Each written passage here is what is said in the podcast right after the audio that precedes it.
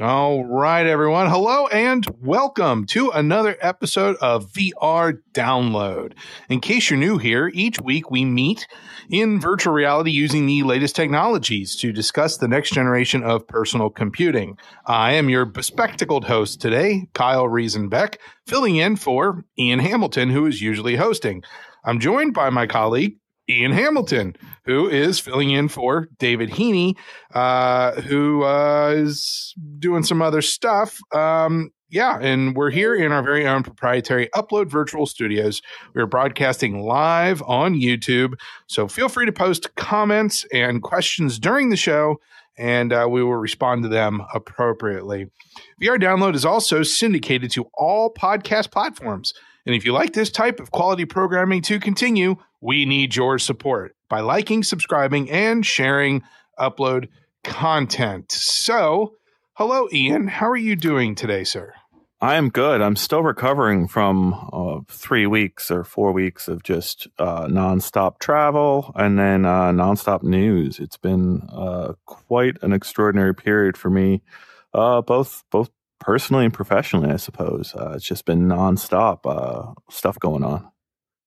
Yeah, no, it's uh, it has been an exciting couple weeks, news and travel and chaos, and it's isn't it exciting, folks? Isn't it exciting to see the industry that you love so dearly to become so uh, topical in in in what I would consider to be mainstream media. I mean, we've had some uh, a lot of chatter. Uh, you know, you throw Apple in the ring as a contender, and uh, whoo, whoo.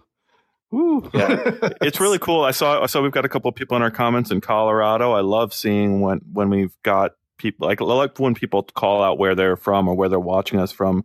And I saw we've got two people in Colorado, Alyssa, who's a regular viewer, and someone else there. And then I noticed we've got Guy Godin in our comments. He was in the comments, I think, on what was it, the Between Realities uh, show that I did, and I, I saw him in That's there. Right. So it's cool to have Guy Godin, the creator of Virtual Desktop, out there watching us today. I apologize to everyone who has been. We actually had more people sort of like, when are you coming back? At like than I expected. Right? P- people have been wanting wanting the show, wondering where it is. Really cool to finally get back in here, and we. It's going to be a bummer because we still don't have the TV fixed. We still need David Heaney to uh, get through the last few things there. But he did tease to us that there's some changes to the Meta SDK that mm. could hmm. bring us some significant new features in this studio in the next few weeks. Some some features our audience has been wondering about, asking us about for a long time, and uh, well, I don't want to. I don't. Wanna, I'm going to tease that. Just I'm not going to give any more details, but could be likely that in the coming weeks we could have something quite a bit new in here. Yeah, and I and I like uh, I like those features, um, and I also like the uh, other type of features that he's talking about, which I think will be uh, pretty handy as well. Uh, wow, um, you know, I asked you, Ian, you know, what, what are we going to talk about in this episode? And honestly, I mean, there's two pretty big stories to discuss, and uh, one of them is very near and dear to your heart. Uh, it's uh, it's been uh, a lot of uh, controlled chaos in, in, your world over all of this. Um, do do you want to do you, do you want to start there? Oh yeah, all right. So take, take a take a bite of the big the big apple. uh, so it, eh, there's there's two companies worth talking about in VR right now, right? There's there's obviously a lot of other players to consider. Uh, there's there's other you know efforts that we imagine are going to be sort of uh, back at it fairly soon. Like we we would imagine Google to re-enter the space. We just ran a headline uh, yesterday about Microsoft taking a wait and see approach to VR still even today, and uh, you know we're hopeful that those those companies come back and and really try again and um do something do something right uh but like it's it's meta and apple's game right now until uh you know at least in standalone vr right sony's still doing its thing over on psvr 2 with a lot of gamers over there pretty happy with what they're doing, uh, with, with what Sony's doing. But when it comes to standalone sort of embracing VR as as a personal computing platform, a thing that stands on its own and doesn't need an external computing device or like a like it's I, I, hate using the term standalone even when we talk about what Apple is because yes, Apple is still got that battery external, right? It's still a battery pack that you plug into the device and that's what gets you into like a like a reasonable weight up on the headset and allows them to put all these extra things in there. I loved your uh, I loved you calling it controlled chaos, right? It really has felt like controlled chaos here over the last couple yeah. weeks with everything that's going on. Um, it's funny. I want to. I feel like talking about the meta thing first, almost. Oh, just really? because. Well, I I don't know because I know so many people are going to have uh, a lot of questions about. No, we'll go to Apple first. It's well, fine. Now, now, All right. Let, let's let's. But before we do anything, I do want to I do want to jump in here and address uh, Bro Science is saying, are they doing the podcast from inside Meta Horizon Worlds? No, this is our own proprietary Upload Virtual Studios. This was designed by David Heaney for the purposes of broadcasting from our studio out to all of you wonderful viewers. And um, no, I mean uh, we we we are using a lot of the base uh, Meta SDK and architecture and things like that. But no, this whole the whole back end and our uh, you know our tablets here that help us uh, you know communicate with you and see our notes and whatnot. Um, and obviously Stevie, uh, the TV has been taking a, a very, very long vacation. Uh, so we don't have, we don't have that, but, uh, yeah, this is, this is ours. We, we've designed this. It's actually on App Lab, um, which I don't know if that's public knowledge or not, but that's how we have it on our headsets. Now I'm using my, um, MetaQuest Pro. Ian, are you? I'm, also? I'm in a MetaQuest Pro as well. Yeah. I've got the, yeah.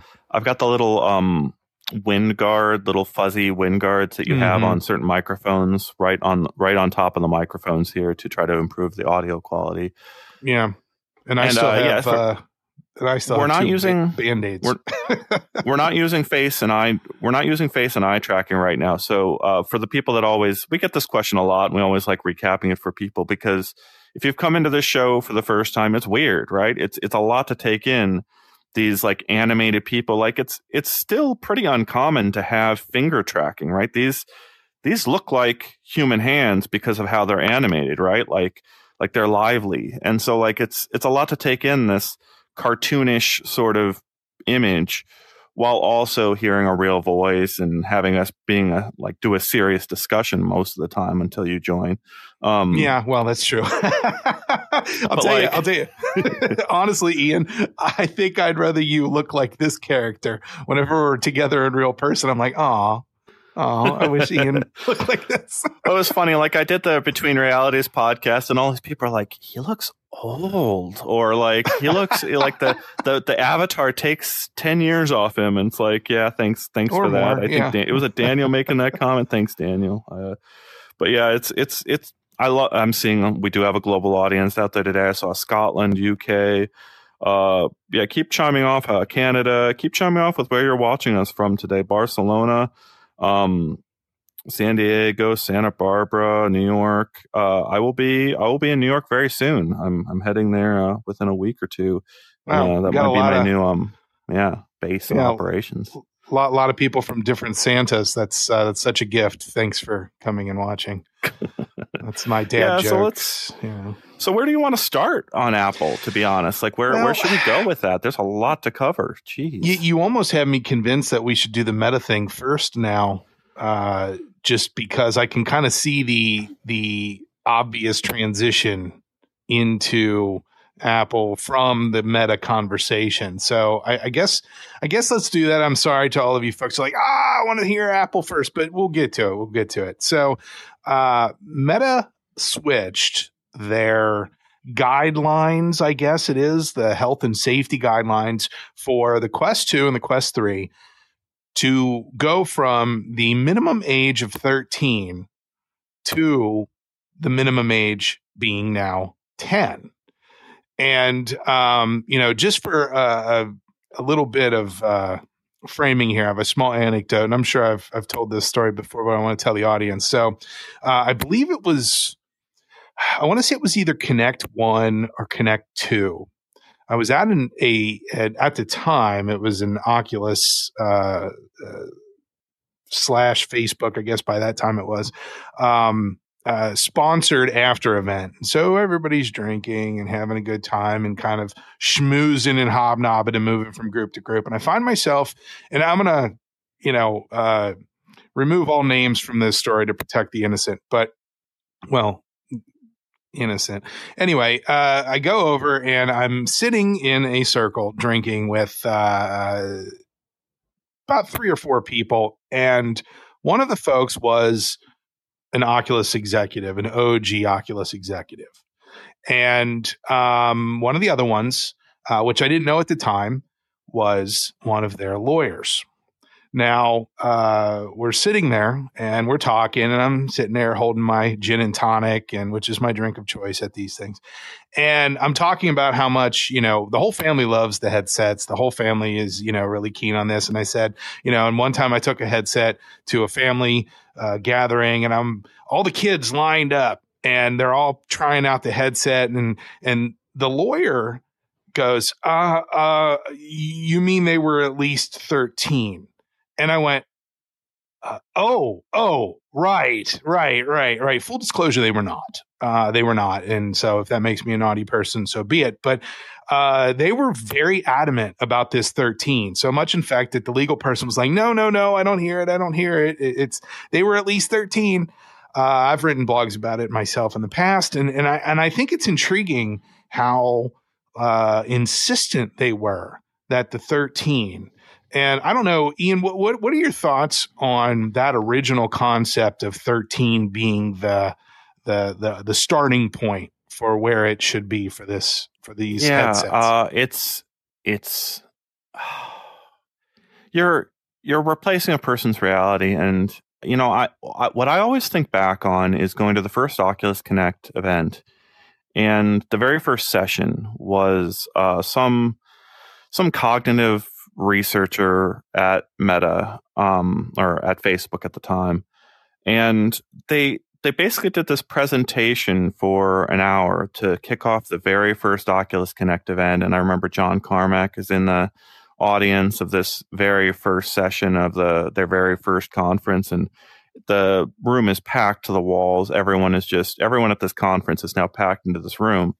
And the takeaway I can remember from that that session was we actually don't really have a good understanding of how thinking works. Like we we don't we don't have a good understanding of how the mind processes information. And that was you go to the session with like the the smartest minds in the world. They're they're paid ridiculous amounts of money for their expertise and their education and they're telling you uh, and, and you're and you're like devoted to this technology and thinking that this is the future and they're saying we don't have a clue. We don't have a clue how the how the brain really functions uh, at at really fundamental levels. And that's extremely terrifying to think of uh, young brains processing information in that way right? Um now i say that as a father as a dad and um you know you bring this amazing technology home and you're looking at virtual worlds that are just you know you're you're like in awe of of this stuff and like screaming and and and like laughing in front of your family. And they're like it starts almost immediate like they want to go in they see this reaction they want to try and they just keep asking. I can't i can't blame any parents out there who let their kids go in to vr even though the guidelines like say not to. Like it's if it's good enough for me, it's good enough for them is a pretty obvious like logical step for a lot of people to make. And uh, you know, it's it's a very very but at the same time it's this very very scary thing, right? Like sure. Uh, um so I I don't know, it's it's and I'm seeing it in our comments people talking about the squeakers and this joke that like oh yeah, now it's official, like right, it's it's the kids as young as like seven, five years old. Like you, you, you go in there and you hear these young voices uh, screaming in rec room or yelling in rec room, and you think, really? Like you're really like unsupervised going into VR for that length of time with strangers? Like that's that's a terrifying extreme on on like the like the accessibility thing. Like my kids when they go into VR, when I when I let them go into VR, I'm there. I'm I'm watching them, I'm helping them through. It's a pretty standard sort of safety mechanism. I can't imagine and then it's that's in solo VR, right? I'm not giving them access to just unrestricted uh, online play with other people. That's that's a whole another level of terrifying. So this is all just like and, and then remember, yeah, I'm seeing people in our comments. Remember, Google did the cardboards, and they actually pushed cardboard really hard for a little while into schools, so mm-hmm. that kids are, you know, doing Google expeditions um, in schools.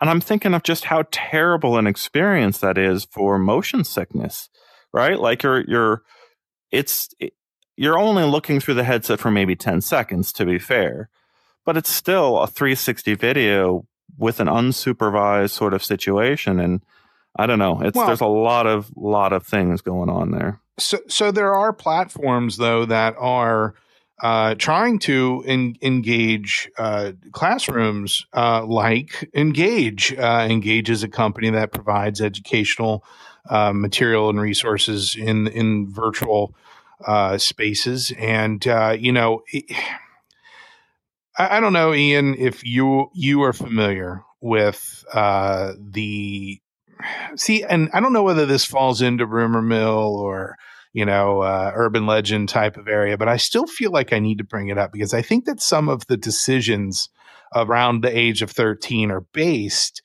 in a research uh, project that was done by Sega.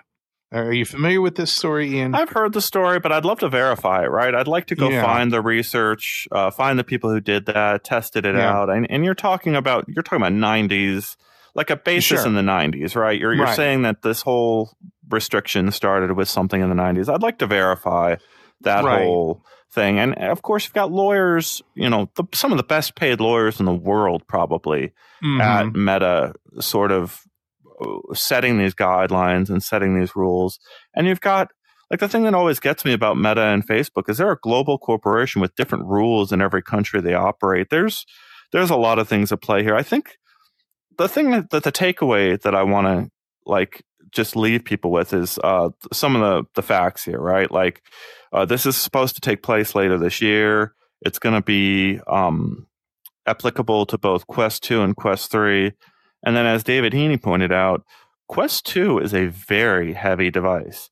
And so, just aside from the whole question of eye development and IPD uh, separation, whether that's in line with with uh, what kids what's appropriate for children.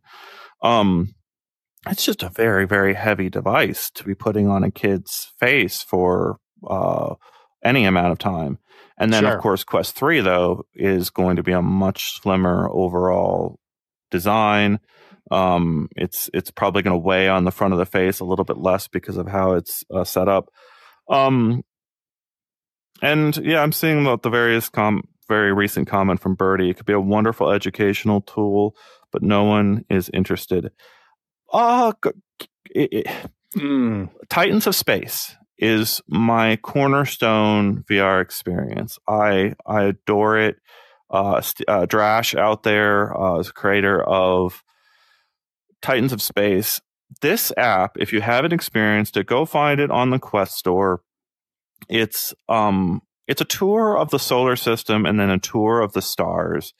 And all it basically does is use scale in in one of the best ways I've ever seen in VR, right? Sure. It will right. Sh- there's if you go get a book, you can go get a book at any bookstore uh, in the world and there will be a book that will try to show you the scale of the stars versus the scale of the planets. And what they'll do is like on the left page there'll be here's Earth at about this size and then over on the right page, on the right hand side of the right page, they'll show the sun. And the sun, they'll only be able to fit this little like half quarter of a sphere off, like cut off on the page, because right. the size of the sun is so much larger than any of the planets in our solar system. And that's that's the closest you can come in a book 2D form to expressing the size of the universe. But you go into Titans of Space and you have the Earth floating in front of you at scale, and then you have the moon orbiting it at its scale, and you get a sense of how big the moon is actually relative to the Earth. And then you look to your right, and there's the sun, and it's the largest thing you've ever seen. It's it's it's up to there, it's down to there, and you realize immediately with your human sense of scale that thousands and thousands of the planet Earths right in front of you could fit inside that giant ball over there, right? And then you go through the planets. You start going to Jupiter, you go to Mars. I mean, you go to planet by planet. And then eventually you start seeing the different uh, stars relative to each other. And you realize that even our sun is small compared to some of the biggest stars out there in the universe. And you get an understanding of the scale of space that you are not going to get in in any school in any other way, right? Like you like I, I just outlined books, that's the best they can do for getting you the scale of the universe. And within minutes of Titans of Space, you've got a sense of just how how flippin' big everything is. Um, and I, I love it. That so there's there's my defense of of VR as an education platform. Yeah, no, I think it's a fantastic experience for kids to go in and do it. And obviously, like you said earlier, Ian, you know, Titans of Space, it, it's a uh, it's a seeded and it is a curated and it is a very uh, efficiently timed experience that you can go through multiple times. But, you know, my kids don't spend hours in VR at one time. Oh, most of the time they can't because their batteries die and then they end up breaking all the charging cables and then they have to come and steal mine so they know not to. Uh, you know, the, the battery life it's actually intriguing how the battery life kind of forces you to take a break when you know by the time this show is over my metaquest pro will be dead and i'll get to go put it back on the charger and go off and do other real real real reality rr we can start calling calling it rr i guess. Uh, things and you know uh, the kids are going in and they're spending half an hour mm, taking a break getting a snack getting a drink telling me all the cool stuff they did, and then they're coming, you know, and then they jump back in after an hour. That that curation that I provide for them as a parent, and because Ian, you and I both have children of varying ages, and so we are uh, in in some ways the best people to talk about uh, this topic because of the fact of the wide variety and the fact that we are, you know, subject matter experts to allow us to come on here and talk about this intelligently uh, I, I, and objectively also, I, I, think that that's really important. But yeah, I mean, I, I, think my kids are having their fair share. I mean, uh, my older daughter, she's 18 now, uh, so she can do whatever she wants. Just ask so, her; she'll tell you.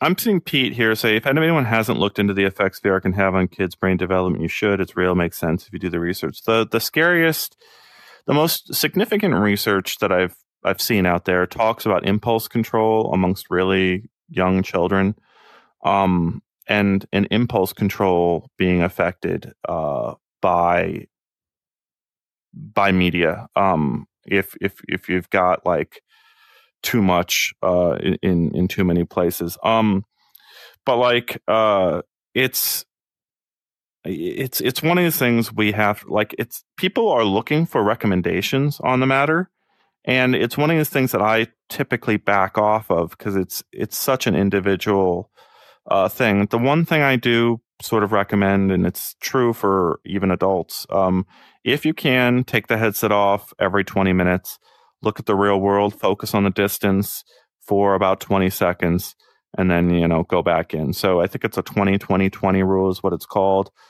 Every 20 minutes for 20 seconds, look at something that's 20 feet away. Um, that helps your eyes focus back on, you know, back the way they should before you put them back into the fixed uh the fixed VR headset way they have it focusing. Um I think I'm. I think we've exhausted this. I, the one. Let's. I want to transition to talking about how this relates to Apple because it's it's it's so funny to me that I, I, love putting this title on this YouTube video, um, because we the way this show works is we're able to narrativize what's happening in the VR space a little bit by condensing what's happening on a on a weekly or, or so basis, and at the very same time that Apple is announcing its Pro headset, a, a, headset that's geared toward people who are at the very high end of the computing spectrum with thousands of dollars ready to spend on any given thing. We have Meta doing this opposite thing of let's see how we can extend the market for our machines to more people and get them all into VR at the lowest price possible. And so it's it's very uh it's just it, it's typical of their strategies right? It's uh, meta is trying to uh, get more people into these headsets. And one thing one critical thing in our report on the 13 uh, to 10 transition is horizon worlds is still uh, officially for 13 plus i'm glad so, you said officially i'm glad yeah, know, that right? you put that in there yeah, well, uh, and of course, before that, it was 18 plus, and then they even put like a an adult worlds marker on some of the worlds, so you can specify your world and Horizon worlds as being for only adults. And then they uh, they opened up this category for teenagers, and then they also put the smackdown on Rec Room and made them remove junior accounts. Yeah, uh, my from kids the were Quest mad at platform. That even though junior accounts are allowed on all the other Rec Room platforms. And then, of course, Rec Room was shown up on stage at the Apple keynote. It was shown in a screenshot as being um, potentially shown as as a product for the Vision Pro eventually. Uh, how is Apple going to handle this? And this is yeah, this is going to bring us full circle back to Apple, and I'm I'm ready to dive into Apple now. Is there any comments you want to get into first there? You know, normally I would, but I feel like our audience just wants to hear us talk about this. Now, I, I, I do have one small comment about Rec Room. Um, my my daughter was uh, I think 11. She signed up for a junior account. She's 13 now, so none of this matters anymore. But um, she, you know, she comes whining to me. She's like, ah, "They're getting rid of my rec, rec room account," and I'm like, "Are you really so mad?" And she's like, nah, I'll just go play Echo because that's not going anywhere. And I went, oh, okay. You do. All that. right. Well, all right. So I, I want to walk people through my personal journey, if I can, uh, about Apple before we before we um, get into the specific demos, the specific questions you have. Um, I did actually see the Apple Vision Pro headset. I put it on my head. I did the demo that uh, very controlled demo that uh, a very small number of people got to try who attended the Apple conference. But I want to I want to contextualize that in sort of in a very wide uh, kind of uh, way, right? Like my uh, I put a yeah um, Apple II. My family got an Apple II back in the 80s. Uh, that was one of the first computers I ever sat at um, with my older brother showing me uh, Police Quest, and I have a very distinct memory of of being there with my I think my brother, maybe even my cousins, sitting there with Police Quest, and you know me not knowing how to write or type on a keyboard and telling them commands to type in to talk to someone in the video game. That was one of those games where you could type out a sentence and then if it met with one of the replies, it would pull up a reply and you could have like a little conversation that way with a character. Um, that was some of my first memories of interacting with uh, a computer was that early Apple device, even though it was like a like a controlled situation where I'm sitting there with a family member helping me through. And then uh, some years pass, and uh, my aunt got me the blue iMac, the first kind of computer that uh, that Steve Jobs was known for kind of working with the team when he re you know he he came back to Apple after getting kicked out and started uh, pulling up their product lines and building himself back into the company and um, yeah, I I got that blue iMac G3, I think is what, what the processor was on that thing. And that was my first personal computer. I want to say I named it Alexa or Alexis. Uh, that was what I called that computer back in the day because I was messing with, was it, uh, Apple Speech? I was messing with the, the coding tools you could go in there. It had a really simple way of using the text to speech and then coding responses. And I remember messing with uh, my computer, which I named Alexis, and saying, "Hey Alexis," or whatever, uh, and it would respond. Many it weirded me out when Amazon named its um named it Alexa. Uh, and then a couple years pass, and I get I get an uh, what is an Archos MP3 player, and very quickly hated the thing uh, and got an iPod. I got uh, even a Firewire iPod. I think it's sitting around here somewhere. If anyone remembers uh, uh the first iPods, but I got an iPod, loved that thing to death. Um, you know, I'm using personal computers, other I'm using other devices through this whole period, right? I had a Doom running PC in the mid 90s, and I was instructed by my dad, uh, don't don't do any don't do games on this thing. This machine is for for school and for work purposes. And what did I do? I figured out how to go into DOS and launch Doom and Wolfenstein and uh, other shareware apps that were like hidden inside the system. Um, and I had a Game Boy when I was a kid. I had a Discman when I got to be a teenager. So I wasn't like all Apple through these periods. I used different devices. But there was a through line here of, of me using Mac devices, Apple devices, and it went from that iMac to an iPod. And then eventually in college, I got the first iPhone. I was working at the Orange County Register as an intern, got my paycheck on like a Thursday or Friday, um, and then went into a uh, AT&T store the day after release and just spent this whole paycheck on an iPhone and it was extraordinarily expensive back in the day. They didn't have like you still had to buy it under 2 year contract and you had to spend I want to say like seven hundred or eight hundred dollars or something on that first device. Someone can correct me if I'm wrong on that. But I remember going back to college after I had that first iPhone and feeling like I had superpowers. I had turn by turn directions. I had the full web browser in my pocket. And I've I've given this story a couple times, but I remember going on a on a college trip with my classmates and we went to a BJ Novak. He's one of the writers for The Office. We went to a stand up uh, session he was doing in San Francisco. We all got tickets. And one of the jokes he made, BJ Novak did, was he um he's standing up there on stage. He said, "I was looking on Craigslist earlier, and um I saw this Craigslist ad where this woman said she would do anything for tickets to the BJ Novak uh, stand up special tonight.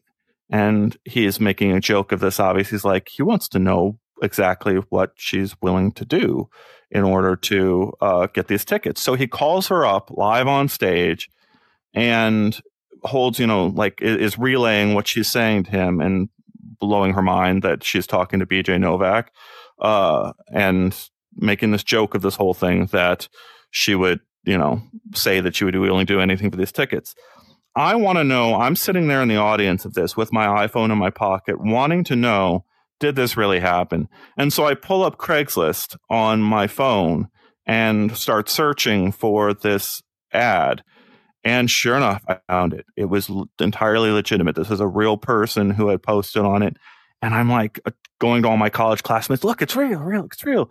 And I handed the phone number over to uh, one of my classmates, one of my one of the other journalists, uh, college journalists, and they call her up, and she comes out for drinks with us. We get drunk with her until two in the morning or something in San Francisco, and then we stumble back to our hotel across San Francisco.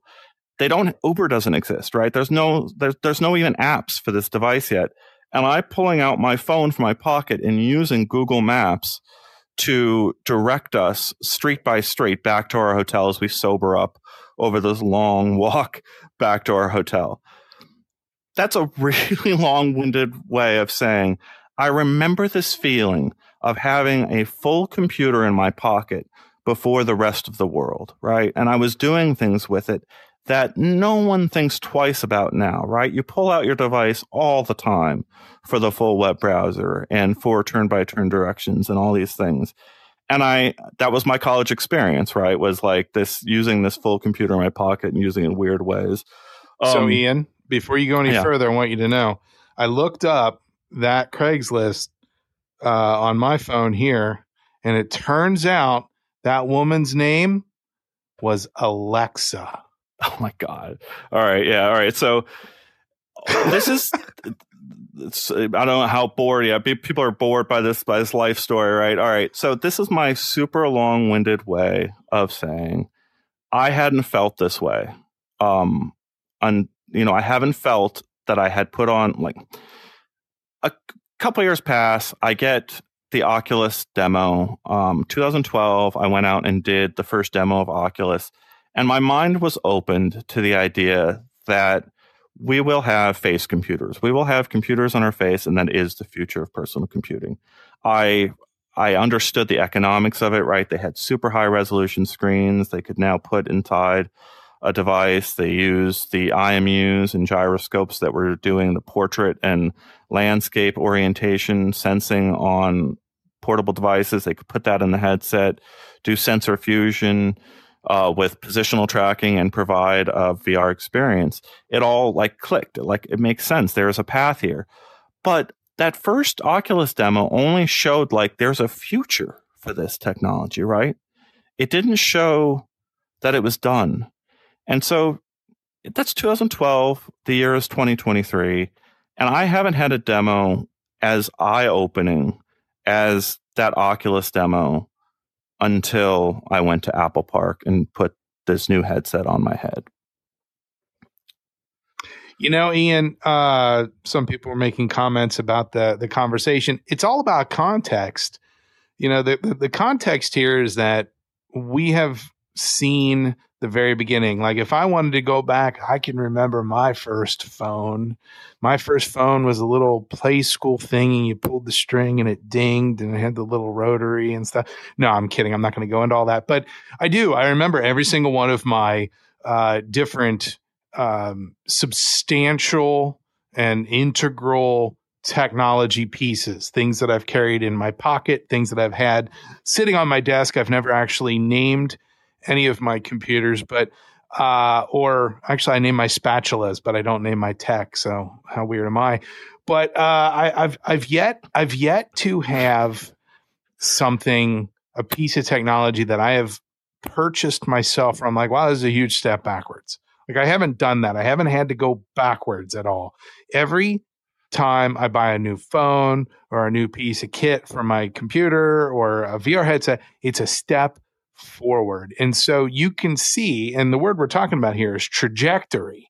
You can see the tra- the trajectory of this uh, of this industry, and and Apple is just pointing the parabolic arc a little higher, and and it's something I think a lot of us expected or at least desired for years now is that somebody would push it a little faster, that exponentially. Now, there was a comment in here earlier. Uh, let's see if I can find it. Uh, it was part of a, wow, you guys are talking a lot. I love that. Uh, Anthony Mealy, uh, who's been a member for five months, thank you very much, says, I hope the Vision Pro will propel Qualcomm to pick up the pace in terms of their chips processing power. Also, yippee, five months. Yes. Um, the, the, the challenge here is that Apple is using their own silicon which I can't say silicon anymore because apparently that's not the right way to pronounce it. Uh, they're using their own silicon, and Qualcomm is their direct competitor. Who thought that that was going to be like if you had gone back five or 10 years and told me, you know, at one point, Apple and Qualcomm are going to be the two big names in the chip manufacturing wars, I'd have gone, wow, what are you having? Do you have any left? But I, I don't know, Ian. Isn't this a weird world we're in right now? Because yeah, so I'm seeing, yeah, the the the Qualcomm is a very fascinating situation, right?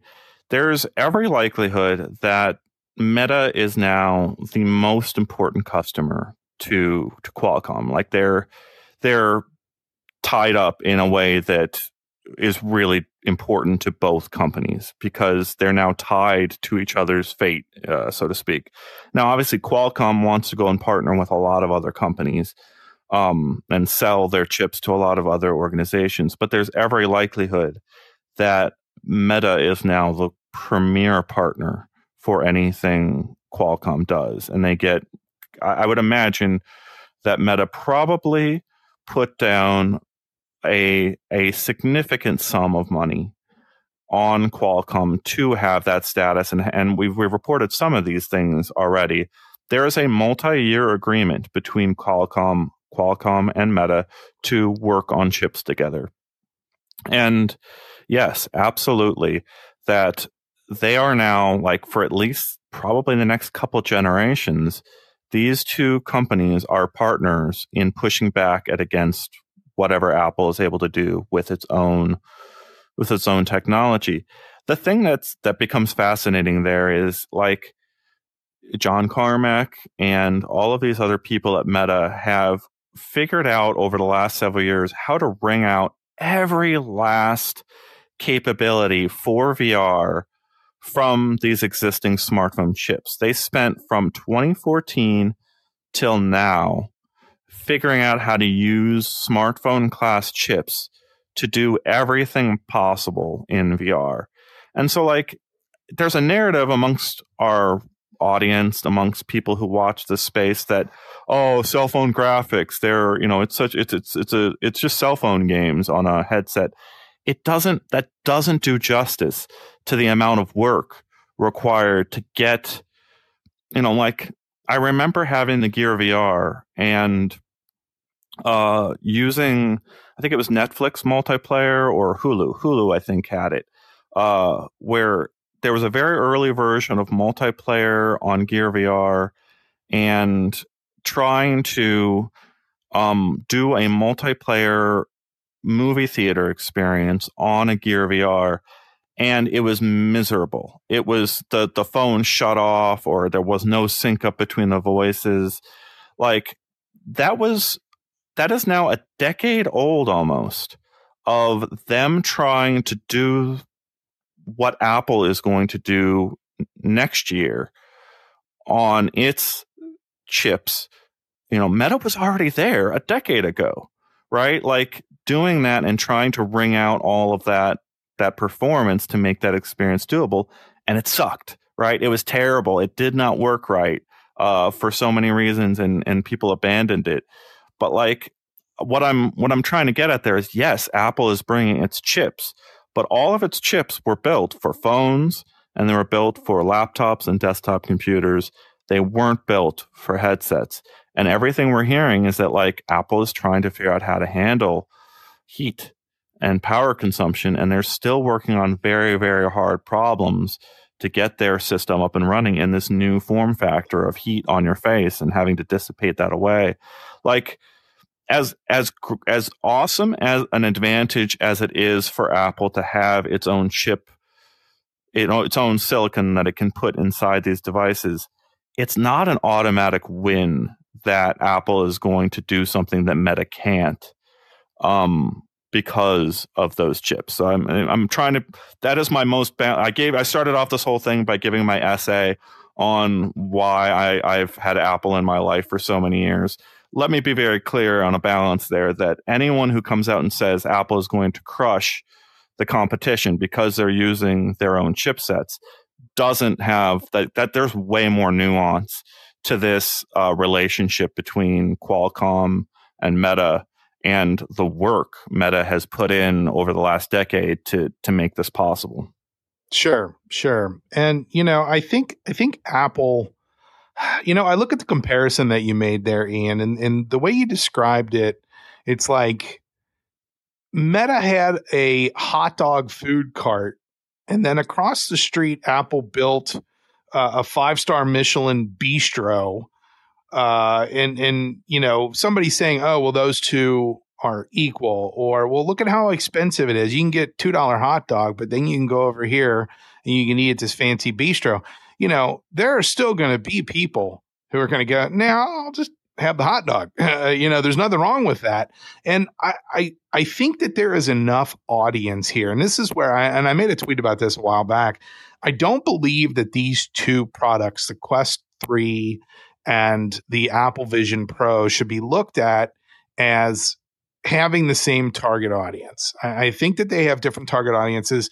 Obviously, every year, Apple puts out or every couple years, whatever, they put out their, you know, their Mac Pro, and it's like seven thousand dollars and a thousand dollars just for the monitor stand and all sorts of ridiculousness. But I know plenty of people who go out and buy them right away. They drop ten grand on a new Apple kit. Uh, it's a Pro. Those letters mean something, you know. Uh, I, I think that I think it being Pro leaves room for Apple, and this is just speculation, obviously Apple can come out with uh, other Vision series headsets, just like Meta has. And there can be different price points and there can be different audiences. Uh, but I believe that having the Pro headset first is an interesting strategy, one that Meta actually did as well, I believe. Uh, with the Quest Pro, it's almost like a glorified dev kit in some ways. It get it gets it gets developers in the door to get content for this ecosystem and pass through and mixed reality, whatever you want to call it, uh, spatial computing. You know, we're spatial computer people now. Uh, whatever. Uh, I think that there's enough room for all of this. And so, yes. Oh, oh no. Oh, it's so expensive. Right. Well, it's not for you then. Uh, if you can't afford it, or you're a developer and you want to make stuff for this new burgeoning ecosystem that Apple is creating, this is your avenue to do so. Um, yeah. I mean, do, do you um, agree? Disagree? Well, I'm loving the comments here. I, I lost you a little bit because I was reading the comments, and they're they're taking your uh, bistro, right. your Apple Bistro analogy, and running with it. And uh, what, where's the comment here? I love this one from Ray uh, Holder saying, "Yeah, but the Apple Bistro doesn't give you any cutlery. You have to eat with your hand, with your eyes and fingers. Uh, that's, that's okay. It's funny. an Ethiopian bistro, then. Oh my gosh. Um, what? It's the whole point. Yeah. So, uh, let's see.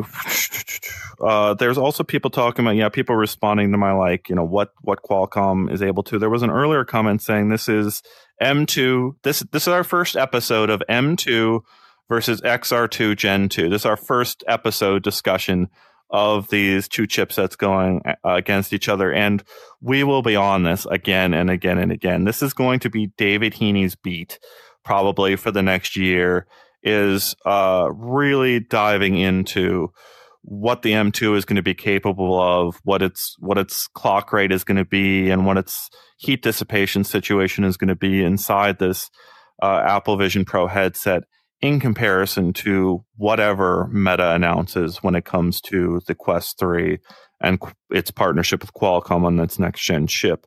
Um, you know, like, um, I it's yeah, we're going to come back to this again and again and again and try to figure out really what each of these systems are going to be capable of.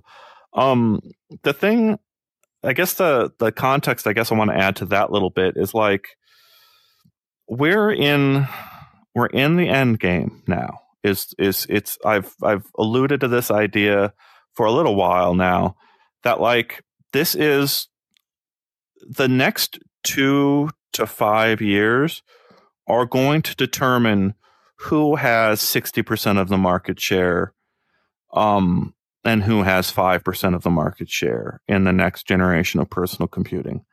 Um, it it got set so so Apple got out there first with the iPhone and I, I did my whole little personal story there.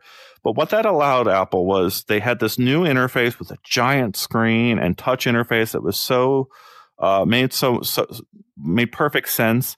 Um, and then a year later, they launched the App Store for it. Right, it wasn't until the year after that they figured out a way to sandbox these apps such that they couldn't destroy your machine and could still access some of the higher end capabilities of the device. Uh, a lot of people forget. Uh, some of some people in our audience, it's it's the people using VR today might not have been born back when the iPhone came out, which is a very upsetting thing for some in our audience to hear. Um, but like the App Store came a year after the release of the iPhone, and you think about the way apps have changed our lives. It's it's dramatic. Um, and Android, obviously, you know, Android was already in the works at Google. It got rebuilt from the, you know, just completely restructured based on what Apple announced.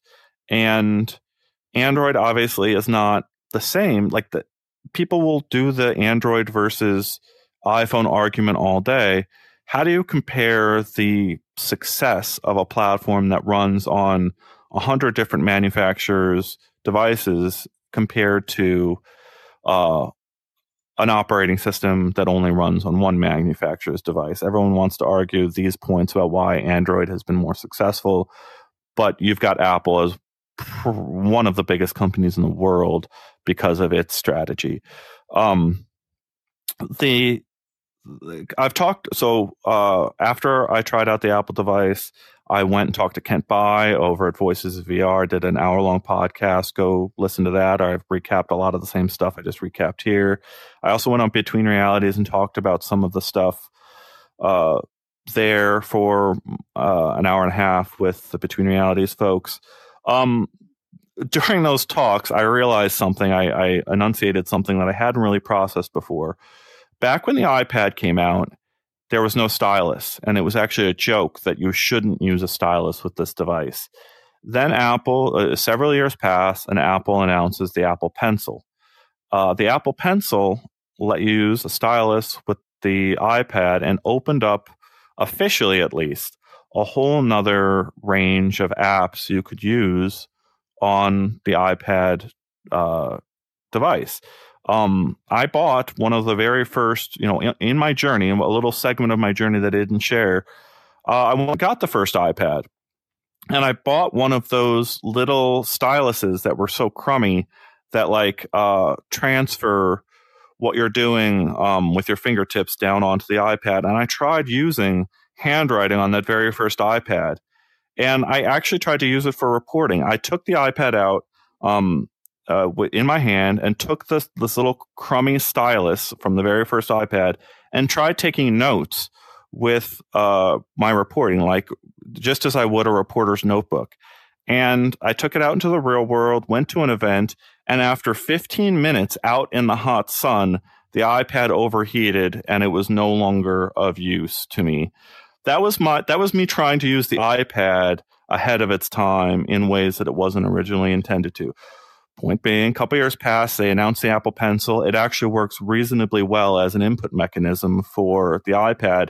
And then a couple more years pass, and they released the Apple Pencil 2, the second generation.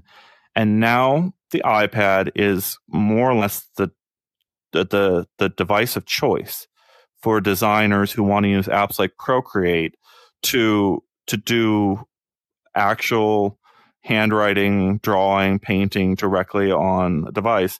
But we're talking a decade of evolution there to get to a place where the input scheme, where that input scheme makes sense for that device, right? They they didn't have any stylus at first. Then they had a stylus that wasn't low latency enough, and now they've got a a, a pencil that feels low latency enough to be the input of choice for a lot of designers out there. I think that is probably the path that we're going to see for tracked controllers. I sure. could be wrong. I, you know what? I am just going to say it. I'm just going to say it. Input is hard, and you know I'm already a little bit weirded out at the fact that the Quest Three is coming with different controllers than what the Quest Pro has. You know, I everybody was talking about oh Quest three will come out and it won't have controllers. And if you have the Quest Pro, you can just use the Quest. And I mean, uh, you might be able to use them, but the the, the Quest three controllers are yet another iteration of input, and. Uh, you know, input is just hard. I don't know. I, you know, I, I use my controllers to get set up for the studio and then I throw them down on my table and now I'm doing my thing. But I, what what is the ultimate input device for a human being if not your hands? I, I, I don't know. Right. I mean, it's it's that that was the that was the thing Steve Jobs came out and said he he did this joke. I, I went and reviewed the original um yeah. the Apple keynote because it was significant. And I recap this on I think between realities, but what Apple announced was a breakthrough internet communications device, a PC, and a new kind of phone. A breakthrough internet communications device, a phone, and a PC. Three devices. Are you getting it yet? It's not actually three devices, it's one device. It's the Vision Pro headset. That is the way Steve Jobs introduced the iPhone. He introduced it as an iPod, an iPod, a breakthrough internet communications device, and a phone, right? Uh, Tim Cook obviously did not introduce Vision Pro that way, and people still hear lots of people out there still hear the voice of Steve Jobs in their heads. They don't want to. I'm seeing in our comments saying that Apple is su- super overhyped. I can I kind of understand that sentiment, but I'm going to push back on it and say it's the biggest company in the world, and they are known for making software that just works. And I think that they that there's a all right. So, Kyle, like I recapped this on Between Realities. What did you think of my recap of our whole situation in Horizon Workrooms? You know, uh, I watched it, uh, and, and if, if those of you who don't know, the Between Realities folks, uh, Alex VR and Skeeva, are uh, our only currently uh, UploadVR correspondents, and so they kind of work with us. They're like super freelancers, and so they work with us. And uh, one of the things that I do is I uh, post each weekend uh, their between realities episode that they record on Fridays live. And Ian uh, was gracious enough to lend his uh, his noggin to them for a very good conversation. So if you haven't checked that out, I definitely encourage you to check that out on the Between Realities uh, uh, YouTube page, or you can go and check it out uh, on the post at uploadvr.com. Ian did go through and talk about you know all the workrooms stuff uh, we go in as a team and you know because we're a global we're a global team. And so uh, time frames and time zones and things like that kind of cause a challenge. So we, we we found a nice little spot where we could all get together and some people are exhausted because they're tired for the from working all day and the other people are just getting up. So it's a lot of groggy talk. But uh, going into workrooms trying to get five six people in there and one of them isn't jiving with the rest is such a, a challenge. It's such a challenge to not have had Ian's gorgeous avatar sitting there with us and instead being represented by the eye of Sauron on a screen. And I can only imagine that it would have been just as difficult on Ian's perspective to not be seeing all of us. It the disconnect inside the virtual world. We might as well have just gotten anime avatars and gone into VR chat. Uh, you know, sat at the pub, and it would have been a more effective experience than what we got in workrooms. And and that's workrooms only function. Like yeah. that's the function is to have a meeting, and we couldn't even do it. So I was very frustrated. All right, so so yeah, we've given the context there, and, yeah, the Eye of Sauron. To be clear, my first my, my name begins with the letter I, right? And the way it works is they have a TV like this in workrooms, and it displays the letter I, top to bottom. I'm wearing this headset, the Quest Pro headset.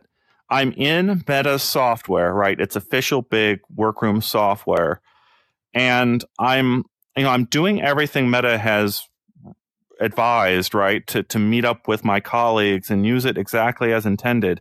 And instead of being shown exactly as I am here, even with, with animated facial movements, I am displayed to everyone else in the team as this giant letter I up That's on true. their screen, looking like the Eye of Sauron for this meeting. And I describe this as like, it feels like I'm in the Langoliers, right? Like I am in a different reality than everyone else. They're all seeing one thing, I'm seeing a different thing, and we're we're able to talk still. Somehow the audio connection is, but the software saw me as a video chat participant, where everyone else was being shown as an in VR participant. Typically, I, I restarted my headset. I reinstalled the app. Um, I did what I thought I could do to try to bug fix this to get back in with my team and see them, and it didn't work. Now, I've had some great experiences in Horizon Workrooms. The audio in there is fantastic. Most of the time, it uh, some of the time it does work uh, exactly as intended. what I, the context here, the fair context, I think, is that by and large, over the span of everything, Apple devices and Apple software work more frequently as intended than competing platforms generally do. It's not universal. Sometimes Apple devices crap out. Some of them, sometimes they don't, you know, they, they fail miserably.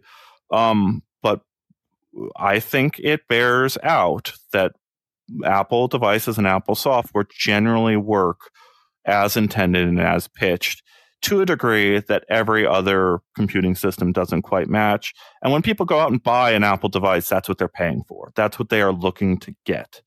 And now we've got this Vision Pro coming, uh, which conceivably uh, does the same thing now with a, a VR AR headset.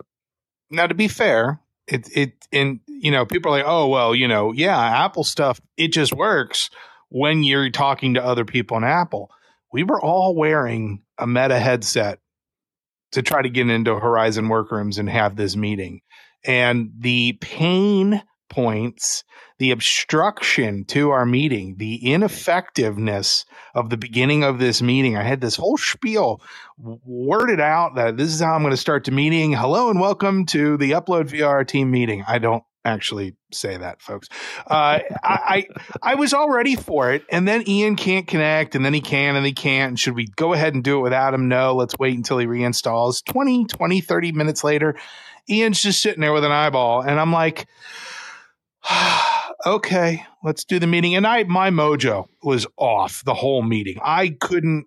It, it was a distraction to me trying to run this meeting and i just i couldn't get into my groove believe it or not i i ian that meta owes us a better meeting yeah it does they do owe yeah that's a wonderful way of putting it jason rain's comment i've been an apple user since 93 apple is not the company they were even 10 years ago not sure if it's the loss of steve but i've hated every apple device i've bought in the last 10 years um but you're still you're still using Apple devices. That that seems I don't know. Like I, I understand the general sentiment there. Sure. And I and I get it. But all well, right, so no, me, no company, no company is the same company it was ten years ago. Well, like, all right, so well, all right, so I gave my journey. Yeah, I gave my whole backstory journey of of Apple devices, and then I I want to contextualize that now with actually going to Apple Park and this this part of the journey, right? Um, Kyle was in uh, Slack along with our team when this happened. Um, so it gets to be about two weeks before the Apple event, and uh, it's the it's the end of school for my son. Um, and uh, I'm sort of packing, getting ready for some travel. I'm in the living room, uh, and I look down at my phone, and I've got a new email, and it's an email from Apple saying you've been invited to Apple Park uh, to to see the keynote um, at Apple. My son saw me jump about three feet in the air and just start jumping up and down with joy. Um, he'd never ever seen me in his entire life. Uh, happy? that happy, at oh, least. Okay. At least react with that kind of uh, that kind of enthusiasm. Um, I had hit up every Apple employee that I knew had gone, every person, every source. I'd been in their inboxes saying, Hey, can you get me on the list? I want to be there. Uh, it's a really important moment. This, this, this was a, it was a decade of work, uh, of, of focusing on this as my professional kind of like, th- I think this is going to be the future. And that email for me personally confirmed number one, I, you know, I'd been focusing on the right thing. It's Apple saying that like they're going to do it. It's it's it meant a lot to me personally because I had worked so hard to to get to this place and get this invite. Um, none of those Apple employees responded to me. Right? They're all, uh, you know, keeping quiet about what they're doing. Um, I I so to, to walk through what happened. Right? Uh, get the email. I immediately uh, go code red, code red in our Slack group. Uh, oh my God, I put the screenshot there that we've got the thing. First thing I do is register. Uh, I, I, I, go through the instructions in the email to register and make sure I'm not losing my place, right? Uh, so I'm making sure that we're actually UploadVR is going to attend the event. I send an email to Apple because there's nothing in the email that indicates that it needs to be kept private. But I email Apple just to make sure that um, we're free to report that we've been invited because it's instantly obvious. We've never been to an Apple event before. Here's our invite. This this is probably the confirmation that Apple is going to announce this headset. Uh, so I assigned Henry Stockdale to write an article about this uh, this thing happening. Um, and Henry Stockdale asked the same question uh, that that I asked. Right? Are we free to report this? I love the question. Uh, Kyle is worried about it too. Um, and uh, I'm like, yeah, I'm. I've got. I know what I'm doing here, right? Like I've, I've, I've, I've seen these Apple events before. I go on Twitter, and sure enough, other journalists are reporting that they've gotten the invite too. So uh, Henry is already working on the article. Um, we've seen the confirmation on Twitter from other journalists who made reached the same conclusion I did that there was nothing from Apple saying we had to keep this private. Exactly. Within a few minutes, Henry's got the article drafted. I look it over. We hit publish the email comes in from Apple saying, "Yeah, actually, you are free to write about that," and uh, then people are quote tweeting it and and replying to it. It's one of our most viral tweets uh, that we've we've had. That this is the confirmation, right? And it's yeah, my our our article and my invite and UploadVR's invite to go to this Apple event effectively confirmed that you know all these rumors that that Apple's finally going to do it. That Apple's finally going to show its headset. All right, so um, a good suffix before you go any further. Good suffix to that is um, when I think we wrote an article about it as well. The YouTube video for the Apple Vision Pro uh, just crossed a milestone. Isn't that correct, Ian? Uh, yes, it is. So it crossed the milestone. Yeah. So it's it's the it's it's like the number one viewed. Like people care.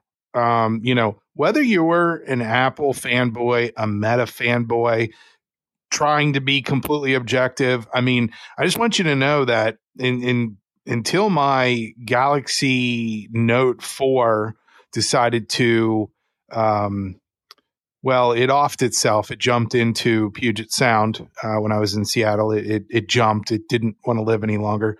Out of my breast pocket of my shirt and into the sound, and I watched it. Surprisingly, stayed on for a good five minutes before it finally turned off. Uh, I was like, "Oh no, I don't have a phone." And up to that point, I had always been an, an Android fanboy. I mean, I had a T-shirt that I, I've worn. I haven't I haven't seen it for years. I'm sure my wife threw it away. It said my Android eats apples. I was always contending with all the Apple fanboys saying no, Android's better, Android's better. And I was really excited when all of like, you know, Gear VR and all that, it was all Android based. And so I was like, yay, you know, this is a good trade. This is part of what transitioned me into VR from doing like phone ROMs and hacks and things like that is, uh, you know, it was all Android based. So it was a good transition for me. Now I have a iPhone 12 Pro. My whole family is on the Apple ecosystem.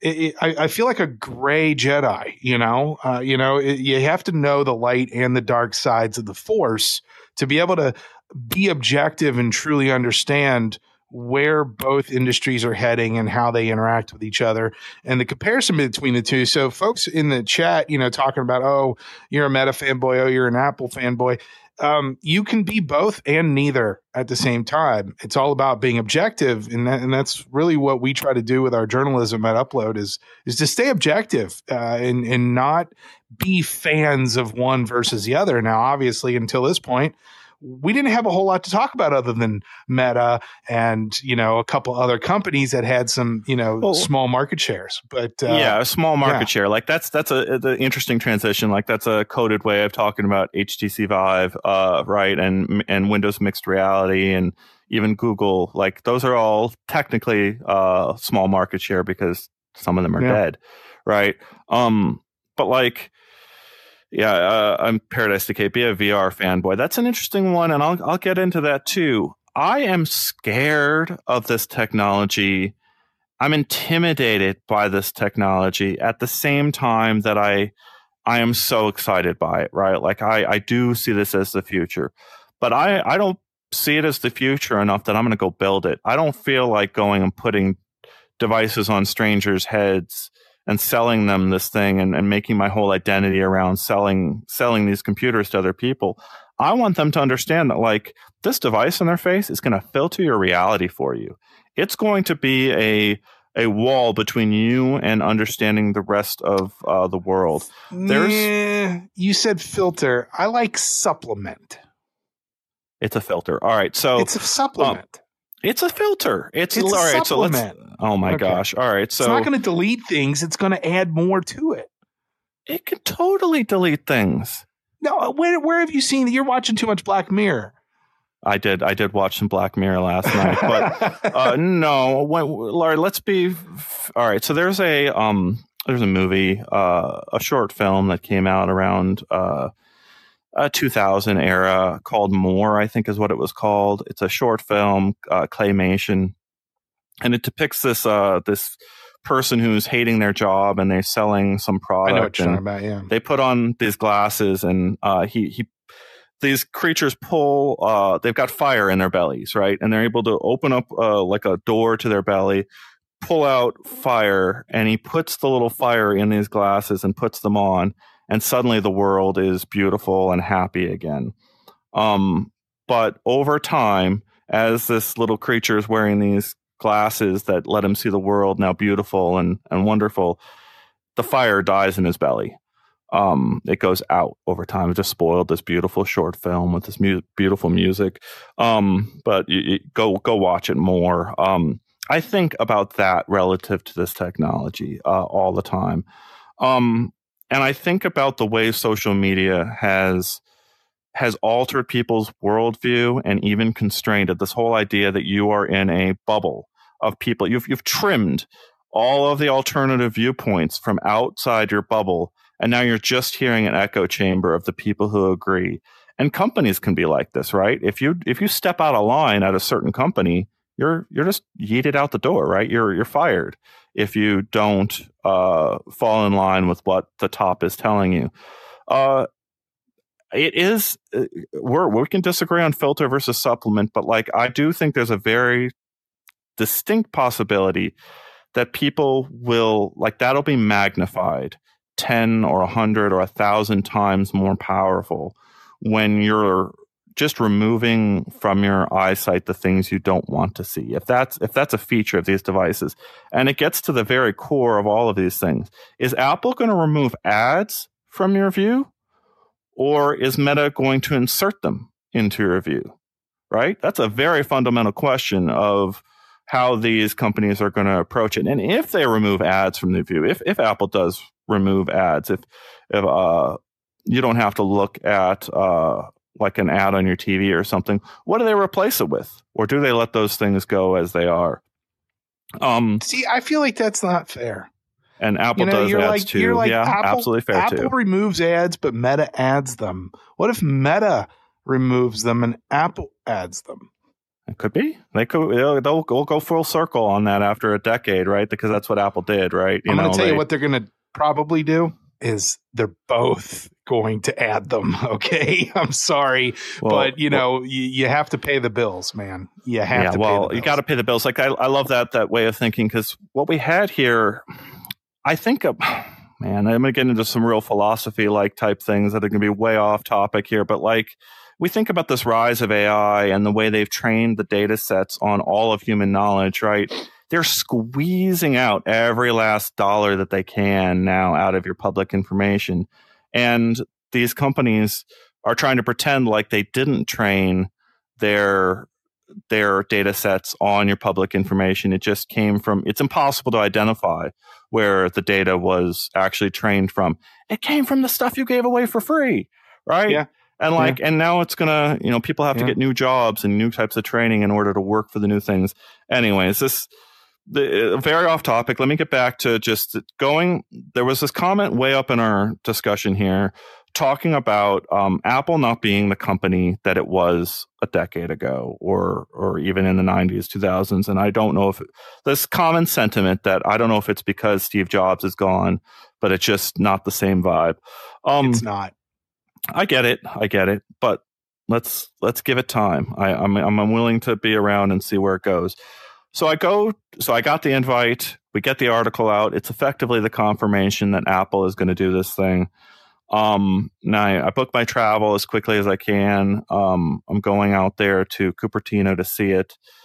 Uh, and um, I go out there. I've got a schedule that says uh, the keynote is on day one, my demo or a, a briefing is on day two. Uh, go out there on day one. They put everyone that's in attendance through security. I get a badge, uh, a very serious security system to get through. I brought the Meta Ray Ban Story sunglasses uh, and recorded minutes of footage of me walking around this campus. A bunch of other people have the selfie sticks out there to take view you know pictures of themselves. I'm not really a fan of doing that of of taking a picture of myself. I'd rather show my perspective out there and let everyone else see what it looks like. You walk up this this little like walkway and then you first see this building, this this giant circle. And for those that aren't familiar, Apple built one of the largest structures just ever. It's a giant circle uh, building. This is their headquarters in California. Uh, it was in construction and being built back when Steve Jobs, uh, in his final years there. You walk up to it, it's this giant glass wall going around in a curve. They've got a, a walkway surrounding the building. And then outside the walkway are, is all this greenery. It's just trees and bushes and greenery uh, outside this walkway. Then in the inside of the circle, it's a whole bunch more green. It's just trees and, and green everywhere. So you've got this space, the spaceship type structure and green nature both inside and out. And it's this giant vision as, as Steve Jobs is handing off the reins of the company to Tim Cook of let's this is the new this is the new company we've built. Uh t- this is a very real, visceral, like realization for me of this is this is literally not the company that shipped me all those devices, right? It's not the same type of company that shipped the iMac or the iPod or the iPhone. This building is the building that the iPhone built. This is what the money from iPhone selling globally was able to build for the people of Apple. And I'm being uh, pointed around Apple's headquarters by just a ridiculous number of Apple employees. Um, and I'm I'm taking in this just the size of this structure. It's it's an enormous machine. It's it's it, it's it's unfathomable. I've been to to Google events. I've been to Microsoft um, and Meta events where I'm shuttled around by employees and I'm, you know, I went to Meta's headquarters last year and it's like, where is Meta's headquarters? Well, maybe it's, maybe it's the building that has the six Teslas parked out front, right? Like that's, that's a good sign that I found the right location. Um, nothing matched the number of people and the size of the structure. Nothing has come even close to the amount of like just stuff that Apple is now doing here. Walk around, uh, go to their snack bar room, uh, met up with Norm from Tested as well as Ben Lang from Road to VR. Took a little selfie there with the, the keynote area behind us. Uh, I just want to go sit down and get into place uh, to get ready for this thing. Um, I took a little snack. They have the softest napkins I've ever used. Right? They've they've even the little details. Right? Is the napkins were so darn soft. Um, and you're so easily impressed, buddy. I know, right? Yeah. All right. So go down there, get into my seat for the keynote. Tim Cook walks out on stage, says, This is one of the biggest keynotes we've ever had, something to that effect. And then he goes and sits down and hits play on a video, right? The rest of the two hours or hour and a half long keynote, I'm having probably a worse experience. This is what Kent Bye put it. It's better for you viewers at home watching this thing in high resolution than it is for me to kind of like have all these people talking around me, to be jostling uh, amongst them while typing on my little screen, right? Uh, I'm watching the same video on a big screen at Apple headquarters that all of you are watching at home of this this giant keynote. The difference being on day two, I've got my briefing. So I do, I have something to look forward to. Uh, I, I, do think it's the demo. I come back to Apple headquarters the next day. Um, and now they're taking us around on a cart. We get on a cart, five journalists and me, uh, get in this cart, going around this office building now in a different direction to the back of the building. and I can hear. It feels like I should hear the Jurassic Park "Welcome to Jurassic Park" music in my ears because it's just that kind of vibe of getting a tour of Apple headquarters as all the employees are you know flying by the sides of the car like dinosaurs uh, on this tour. We come around and there's a building in the back of this Apple Park headquarters, giant white building. You see it in the distance. There's no door on the building. It's got this giant rectangular opening as the front of this building and a giant green lawn in between the giant spaceship and this white building over there. Our car comes over. I get out of the thing. I've got video of this. I wish I could show it on Stevie. It would be a nice, uh, nice compliment to this story, right? I know I can't take video uh, inside the room. They basically indicated there's that's not going to be allowed. But the vibes of all this car, right? Like you walk up to this building and they've there's several Apple employees all in the front of this, and they've got their iPads in their hand, their tablets in their hand, and they're looking for my name on the list. And I I've joked it it had all the vibes of getting to the gates of heaven. White building, uh, tablets checking for my name on it. And then you can see in the back there's some of these headsets up on stands. It's like a giant Apple store. Um, Did you have to atone for your sins before they let you in? I know. No, I didn't. I, I didn't. Okay. All right. So uh, before my demo, they take me into a room at the front of this building and they ask for they ask if I've got prescription glasses. And uh, I say I do. I hand them my prescription glasses. They put the prescription glasses down on a machine um, to apparently like measure what my prescription is. Then I walk out of the room. They do a face scan and then they have an ear scan. Um, this is like the same kind of face ID process that you do to give your iPhone uh, a face ID. Um, all right. So I'm walking out of that room and he asked me, Is there anything else about your vision that we should know about? And this is the this is a really like for you, Kyle, as the bespectacled individual, right? That's right. That's I had to explain. Like I was shocked. I was taken aback by this. The closest thing that had ever come to getting my face measured this way was Magic Leap, uh, LeapCon, the one conference that Le- that Magic Leap held. They tried to measure your your IPD, and I can't remember if they measured your prescription, but they actually took the effort uh, and time at this thing to get a device that's sized for your face and built for for your particular face. But this was next level beyond that, right? And I've never been asked, is there anything else about your vision we should know about?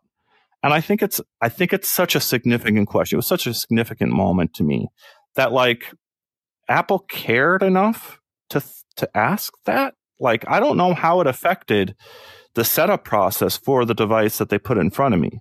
They uh, can hypothetically put the right uh, prescription inserts on my device as a result of that. Um, I explained that my IPD is asymmetric, right? Like I, there's a difference in um, my the center of my face is not like the eye. My eyes are not uh, perfectly symmetrical from the center of my face. Uh, that can affect me and it has affected me. I went and tried Bigscreen Beyond earlier this year and I felt like there was something not not quite spot on uh, for the way that was working for my vision. Um, it's it's deeply affecting, right? That when our face shapes are all different, our head shapes are all different. Uh, to get that question from Apple indicated to me they're taking this extremely seriously. That's that's yeah, what what I wanted to get across on that. Then I had to wait 20 minutes. I assume while uh, someone else before me is going through, or while they're getting a headset tuned just for my uh, just for my demo. Now I'm going into the room and I'm trying the headset on, and I've recapped this in our hands on. I've recapped it on the other shows. The best technology demo of my lifetime. It was it was incredible. Wow, wow. You know, it, it takes a lot to takes a lot to say that I'm I'm not easily well no i'm easily amused but i'm not easily impressed i guess. And you know as much as i am happy i am very happy for ian to have that experience.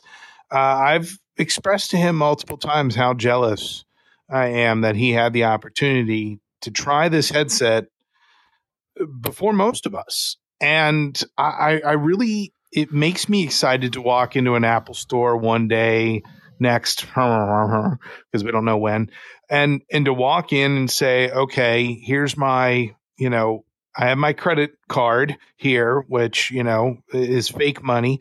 And I can walk up and say, okay, not only do I need the headset starting at $34.99, I need the highest amount of uh, storage that you have.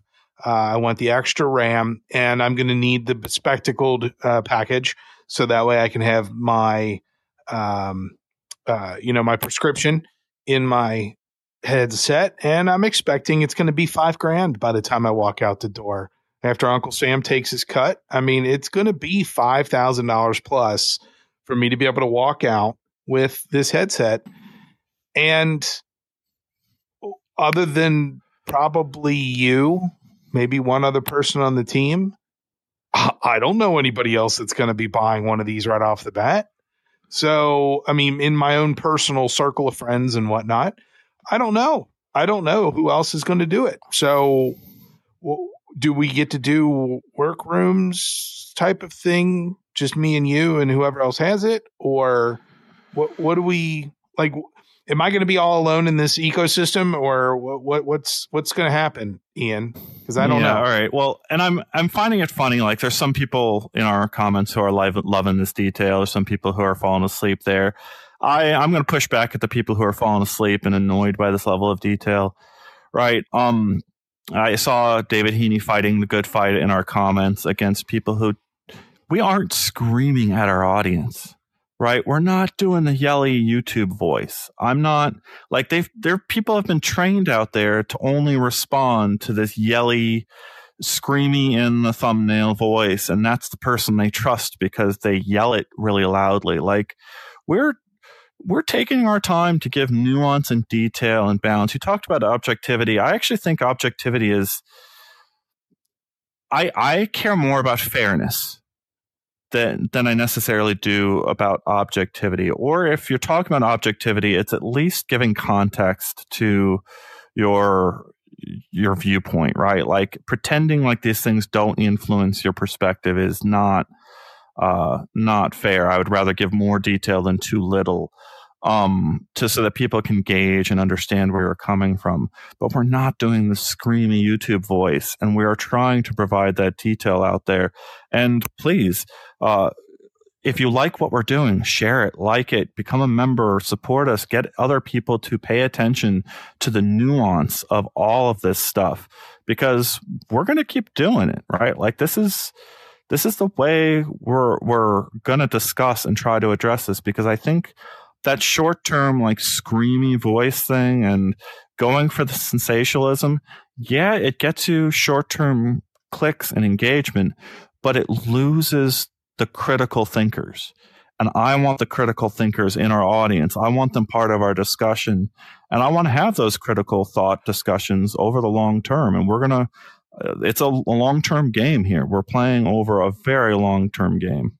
I'm, I'm, I'm you're absolutely correct, Ian. And, you know, VR Download has always been at its core uh, a news show. Uh, the the critical thinking, the conversation, uh, a small amount of debate. But I think what you're talking about, the screamers, you know, that's more commentary.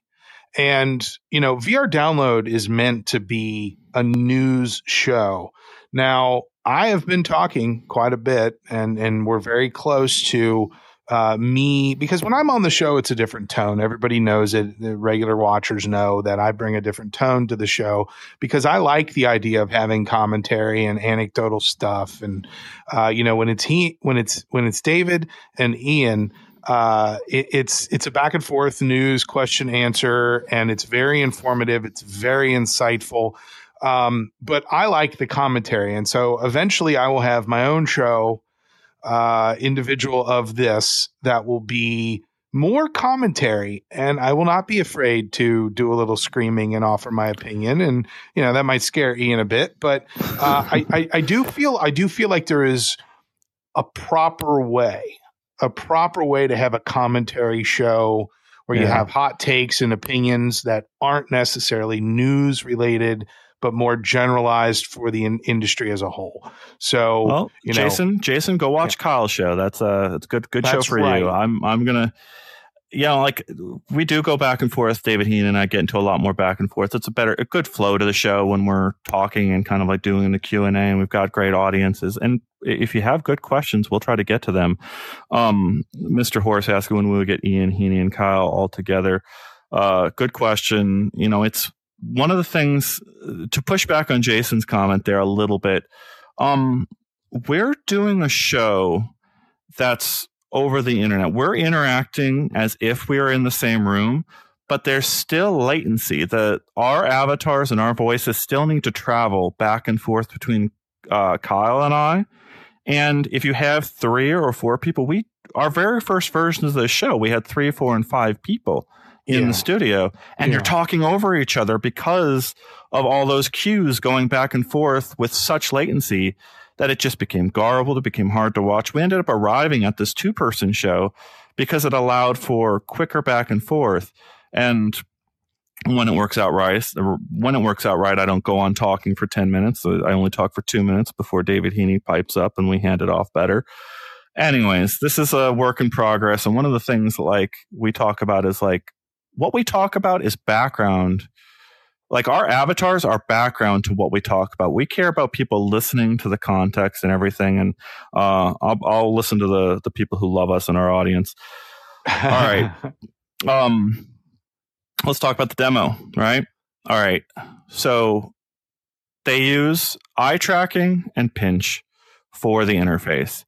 And I do believe this is the mouse click of VR. This was the way all future interfaces will be in VR until we get to proper uh, haptic interfaces. Um, so Michael Abrash over at Meta, the lead researcher of Meta's research division on one of the Meta Connect events, explained that he believes that when you feel haptic hands, when you actually have a hand that pushes back at you believably and, and it feels like you're actually reaching out and touching your environment, uh, it's going to be a mind blowing experience on par with any uh, bigger or on par with any previous demo.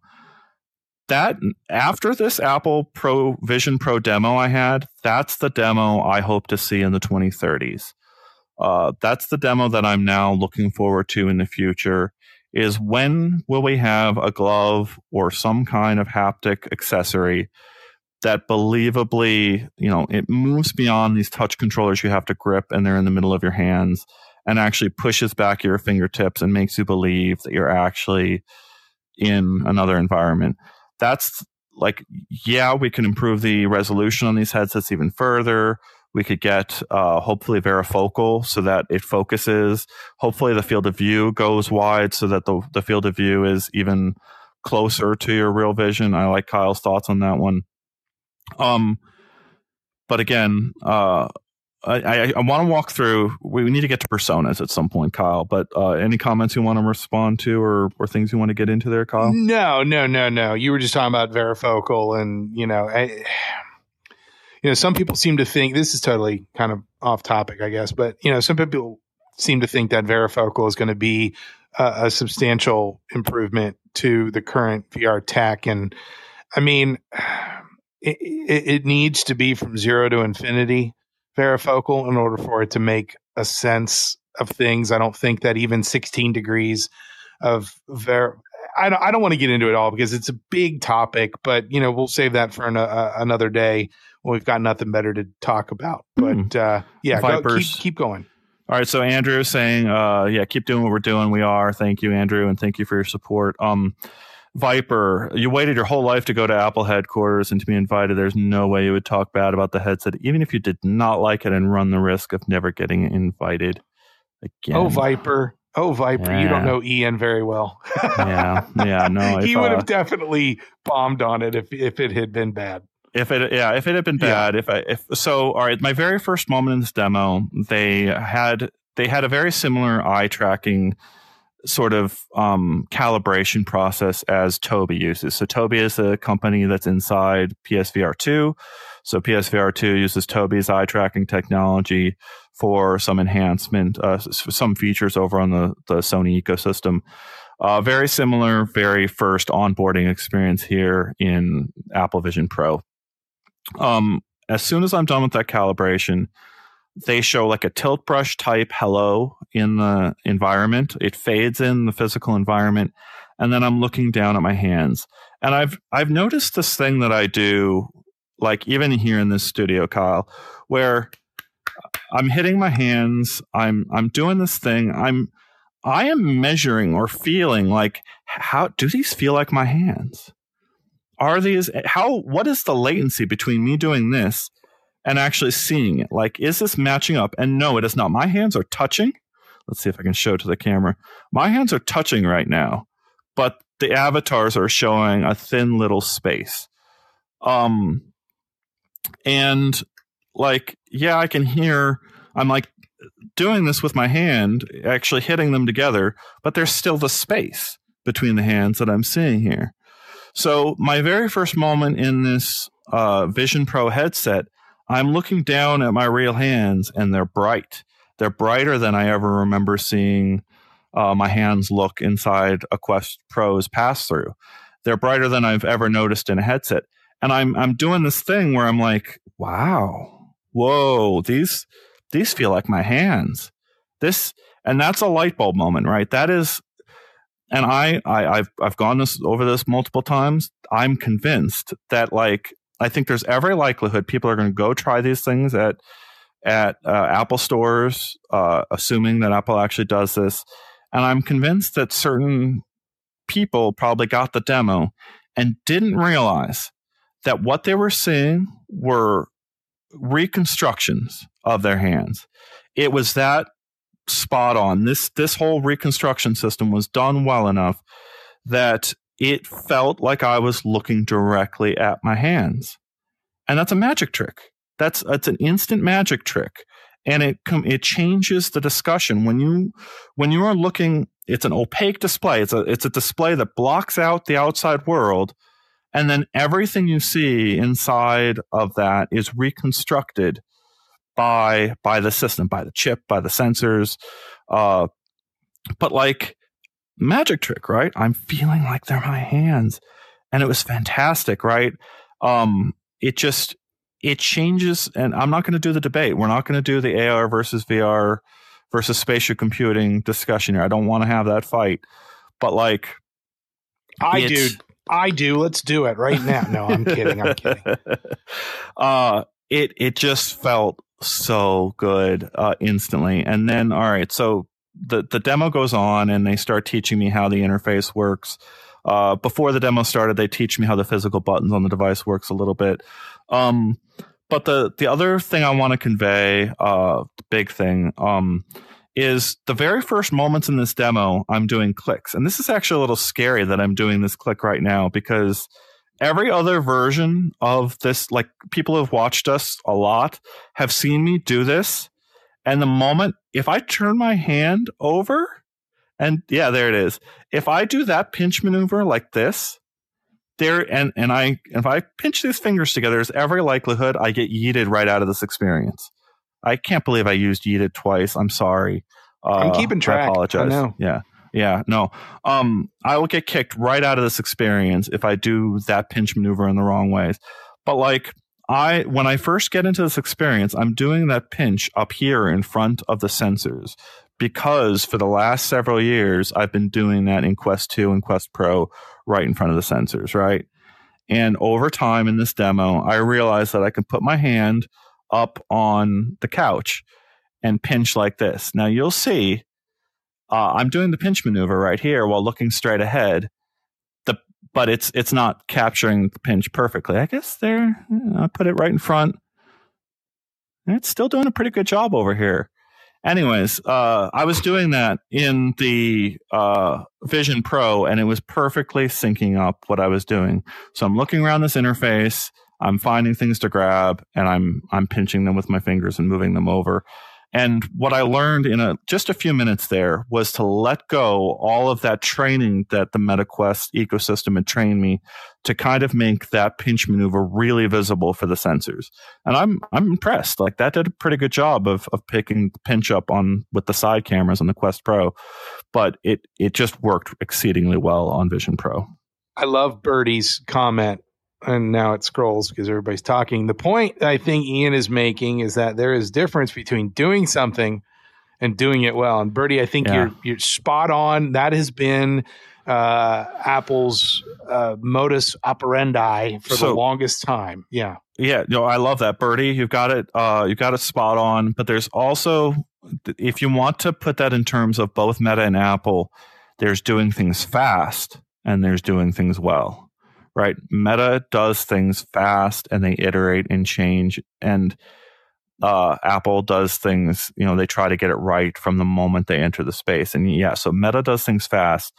I.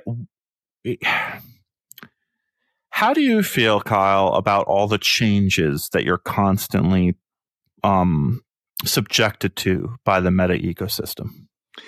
As a bleeding edge tech person who loves iteration. I mean, being an Android fanboy for so many years and loving the way that tech has gone from, you know, little things to big things. I like the move fast and break things uh, that Crispy had just said here in the comments. I like that. Um, the challenge, though, is that if you move fast and break things, but then don't go fix them, uh, you leave a bad taste in in folks' mouths. So I, I I'm looking forward to seeing how Apple changes the narrative of the move fast and break things concept and the move slow and make sure nothing breaks is is, is a much different concept and so i it doesn't bother me that meta has done things that has broken some things. And then because I, I mean i can remember when ian and i went and did the the hand tracking for the first time and the devs uh, what was that? I, I, guess it was just a, an og quest that they were doing this with the hand tracking demo that we did.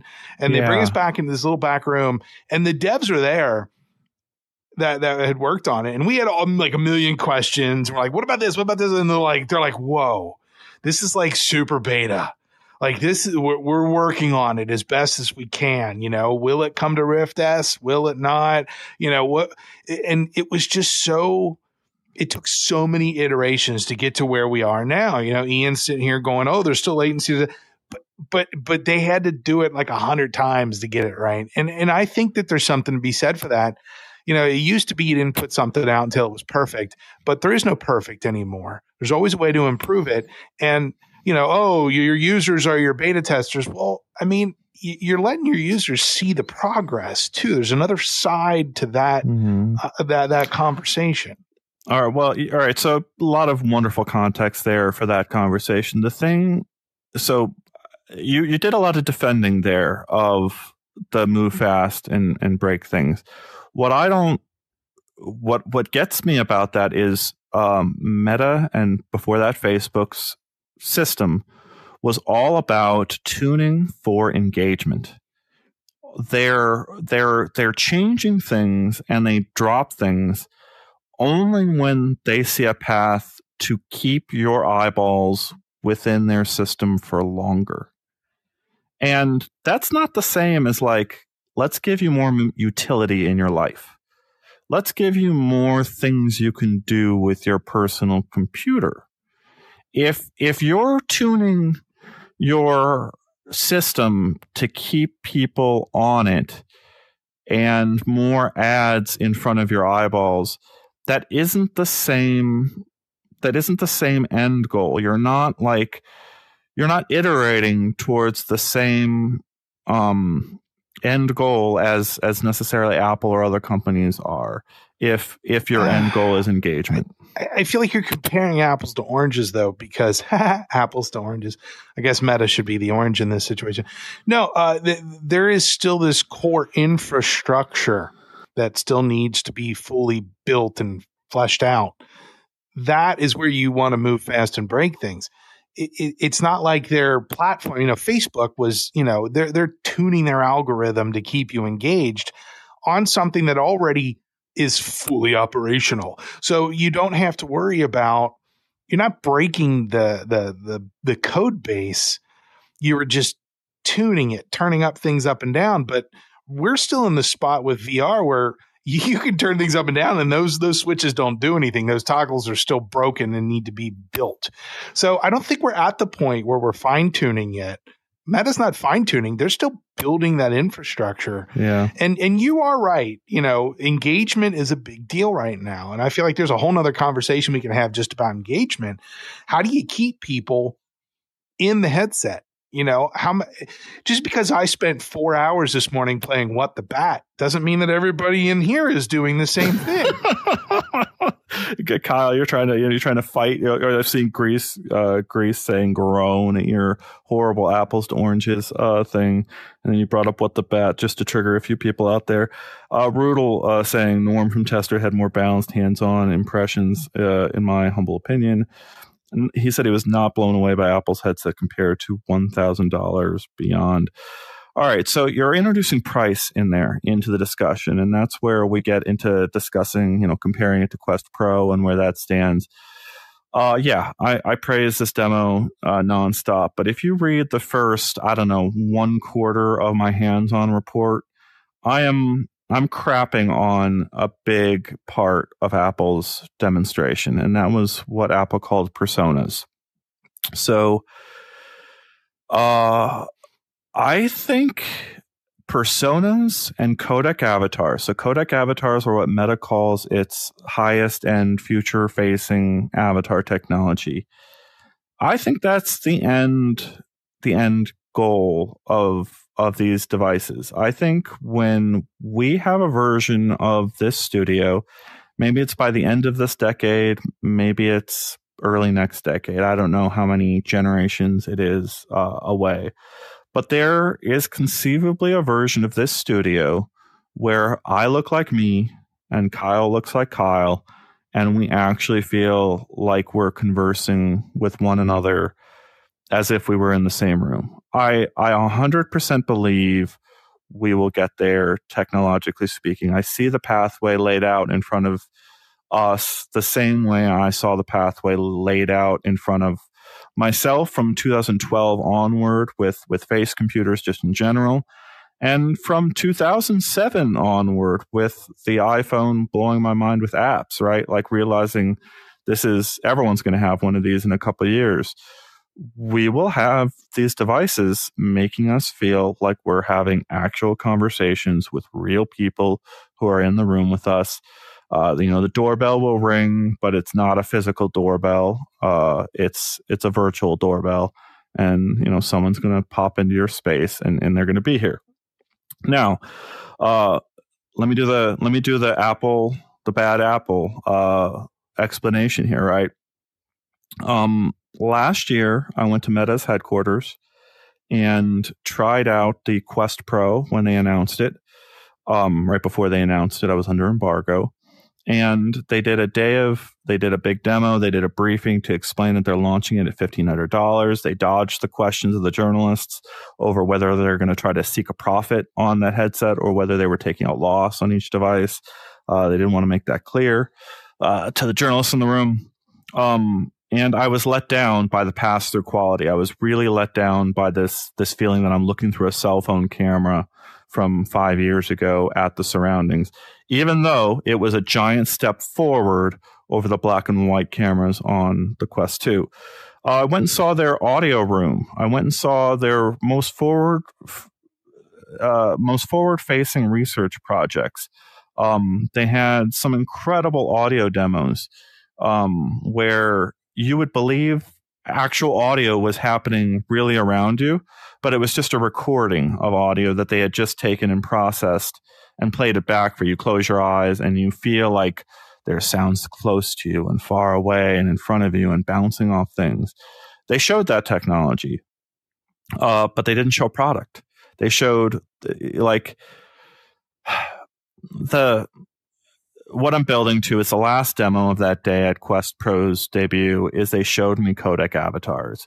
And what it was was three de- a room with three demos. There's a demo over to the left where they've got an avatar that's been scanned by hundreds of cameras, processed for days or weeks. And at the end of it, you put on this PC powered headset on your head and you can walk around this avatar, this person that got scanned, and 100% it looks like an actual person who's instantly being swapped into different types of clothing right like with a with a button on the controller you can swap them into a different outfit and you look at this person and it looks like a real person standing right in front of you then they had another demo where the avatar was scanned by a cell phone and i felt deeply uncomfortable within seconds of looking at that person that was scanned that way. There was something wrong about the mouth movements. Or- I think Ian just yeeted himself out. yes, I Uh-oh. did. I did the pinch. I did the pinch. Uh, got myself that. out of here with the pinch. I'm sorry. All right. So then there was the Goldilocks uh, kind of demo here where I put on a PC powered headset and there was a person at Meta's Codec Avatars offices somewhere, I think in Pittsburgh. Um, and they're actually they're they're around they're right here, and it's a black environment around them. And I'm leaning like this, and the person's eyes are moving to follow me as I move, as like I'm like they're actually making eye contact with me. And I had a little discussion with this engineer who had built this technology, even though they were thousands of miles away from me. And I felt it looked perfect to me. That was there was no uncanny valley whatsoever. This was a person I would feel comfortable talking to for a half hour. I wished I had that amount of time to do my interview uh, with them and and and really the people who are working on this project, the people who are building these avatars for Meta, compare it to the invention of writing. They compare it to the invention of the phone. They think it's like Alexander Graham Bell calling to the other room uh, back in the 1800s when they invented this technology. These are the researchers building this technology, viewing it as significant as that, right? So this is Meta's technology. Critically, Meta did not show this running on the Quest Pro. They, they showed it running on a PC powered headset. They don't have a PC powered headset in their lineup, right? They have this this mode that you use to connect to a PC. Um, it felt like a huge miss. It felt it felt like you're in this room, and I I'm I'm looking around, going, wait, why why am I not getting to see this on the Quest Pro? You just you just did a day of demos, and now you're showing all of our research projects. There's there's something missing here. You you didn't you didn't connect your research teams to your product teams early enough to make this this this experience makes sense. All right, so that's the context needed to talk about what I saw with personas. So one in this one part of this demo with Apple, uh, they said you're going to get a FaceTime call and then you're going to do a freeform whiteboard. You're going to see a freeform whiteboard in front of you. So I get the the FaceTime call. I click join. I'm not clicking because I don't want it to get me out of the experience.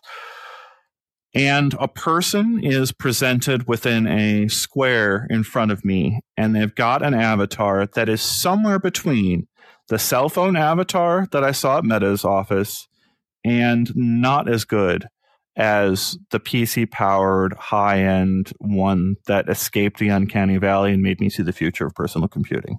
Right. This was an avatar that I'm looking at, and there's something wrong with the eyes. There's something a little bit wrong with the mouth. It it looks really good. It looks like it might be on the other side of the slope of the uncanny valley where this this is looking good, but it's still in the uncanny valley for me.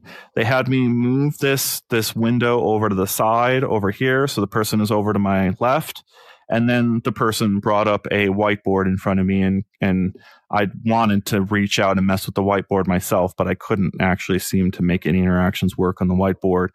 Um, but the idea was to convey that I could feel like a person is present with me and we could collaborate. And I felt deeply uncomfortable. Not deep. I backed off that. I felt uncomfortable talking to this avatar after a few seconds and realized that that's it's not quite it's not perfect yet.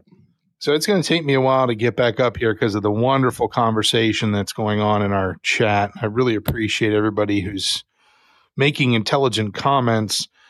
Farmer True VR he says everything that I want to say right now in a perfect sentence. I can watch Scooby Doo with Freddie Prinze Jr., but I still prefer the Hanna Barbera. And I'll tell you right now, Ian, one mm. day you're going to be sitting here with your Kodak avatar, not Kodak, that'd be um, that'd be crazy. Um, a Kodak avatar that looks just like you, and I will be sitting here looking like well Scooby Doo uh, because I don't want my avatar to accurately represent me. The whole point of this is that I can supplement my reality by filtering out. See, I'm meeting you halfway here by filtering yeah. out the real me and putting in the version of me that I want to be here. Well, now, I mean, I, I, mean, I'm sitting here in in you know just my underwear, and I haven't showered, and it's disgusting. and you don't want to see that. You don't no, want to see that in real no, life. I don't. Thank you for putting all that in our uh, in our audience's minds. I'm you know, sure I mean, there's no reason for me to. I, I mean, yeah. I'm not going out. I'm not. I'm not interacting with other human beings. I'm in the tech world, so I don't have to. But I, I I want, and I understand your whole like, oh, these persona things are, you know, the persona avatars have some room for improvement, I think is what you're really trying to say here is that they still feel uncanny to you. Yeah. Whereas, is it, you know, you could watch, what was that? Uh, Polar Express.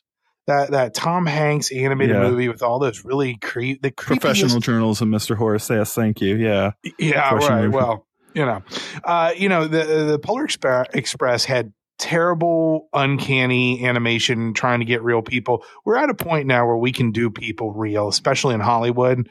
And yet we still don't. The stylized versions, the stylized storytelling that Hollywood does gets better reaction because I don't think people care that they they don't want it to be real. They just want it to be all right, representative. Uh, so, all right. So I'm I think that's a lot of really valuable commentary. That's I love that perspective. Um, I went on between realities, right? And I appeared as my actual self in front of their 2D camera, and people are joking yeah. like that. So that for that setup, I grabbed my two two lamps around my house. Uh, you know, I have you. I've purchased actual professional lighting. I don't have them. They're they're they're hiding in storage somewhere, right? Like I, I'm not actually have them I'm not going to go and spend four hours to set up studio lighting to appear on Between Realities. I'm sorry, Skeeva. Um, Company money well spent. I can see. Yeah, right. You know, uh. yeah, right.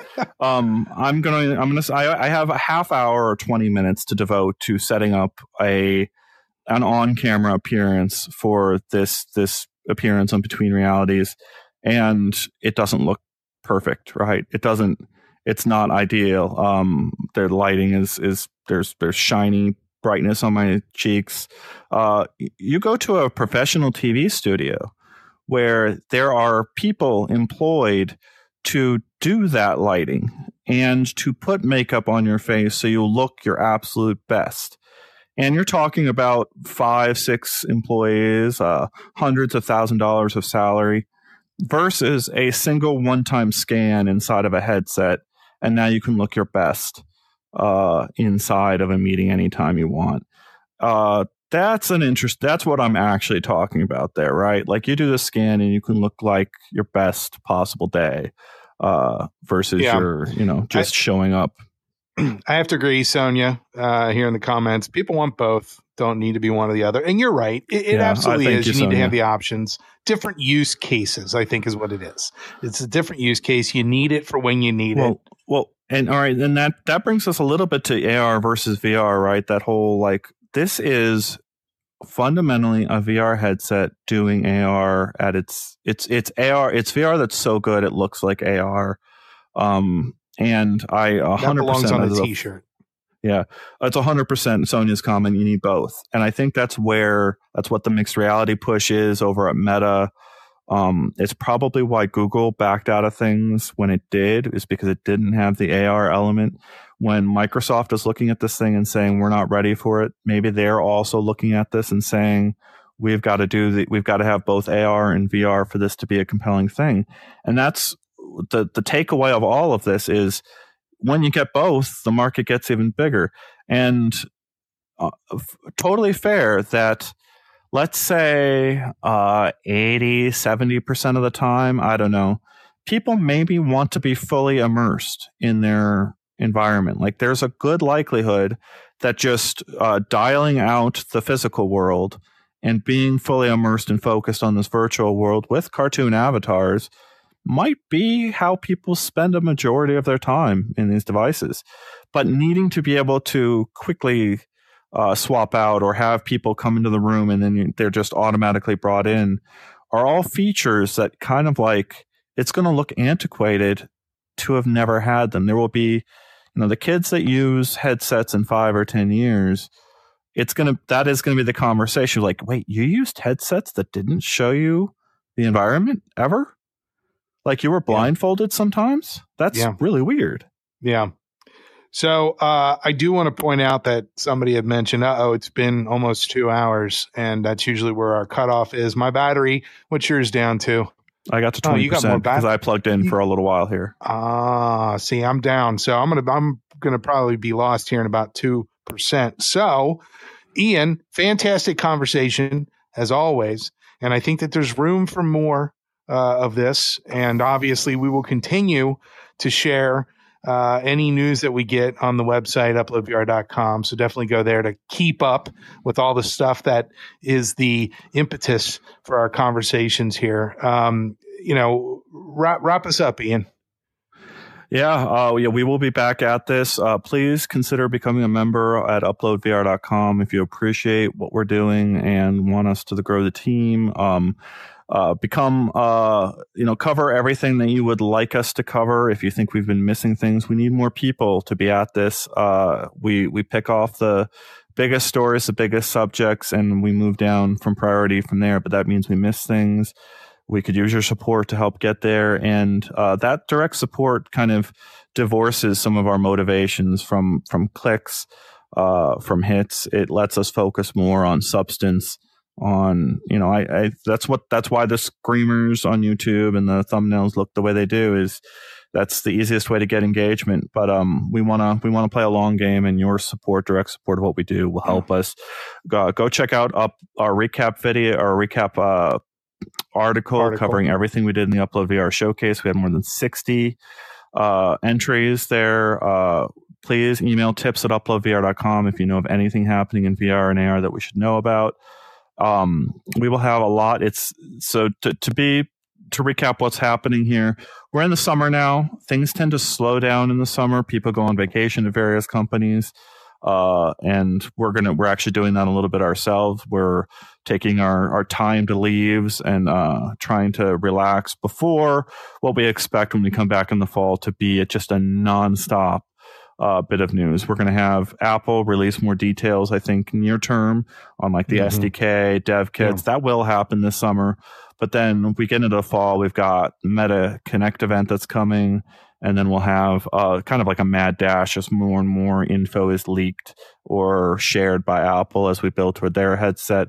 And of course, Google and Samsung uh, have said that something is coming from them later this year. Yeah, but we knows? do expect that in the build up to Quest 3 later this year, it's going to be a massive it's going to be a huge year. There's so many devs right now trying to get their their ducks in a row to be to have the best product available as soon as Quest 3 is on the market and we're going to cover all that.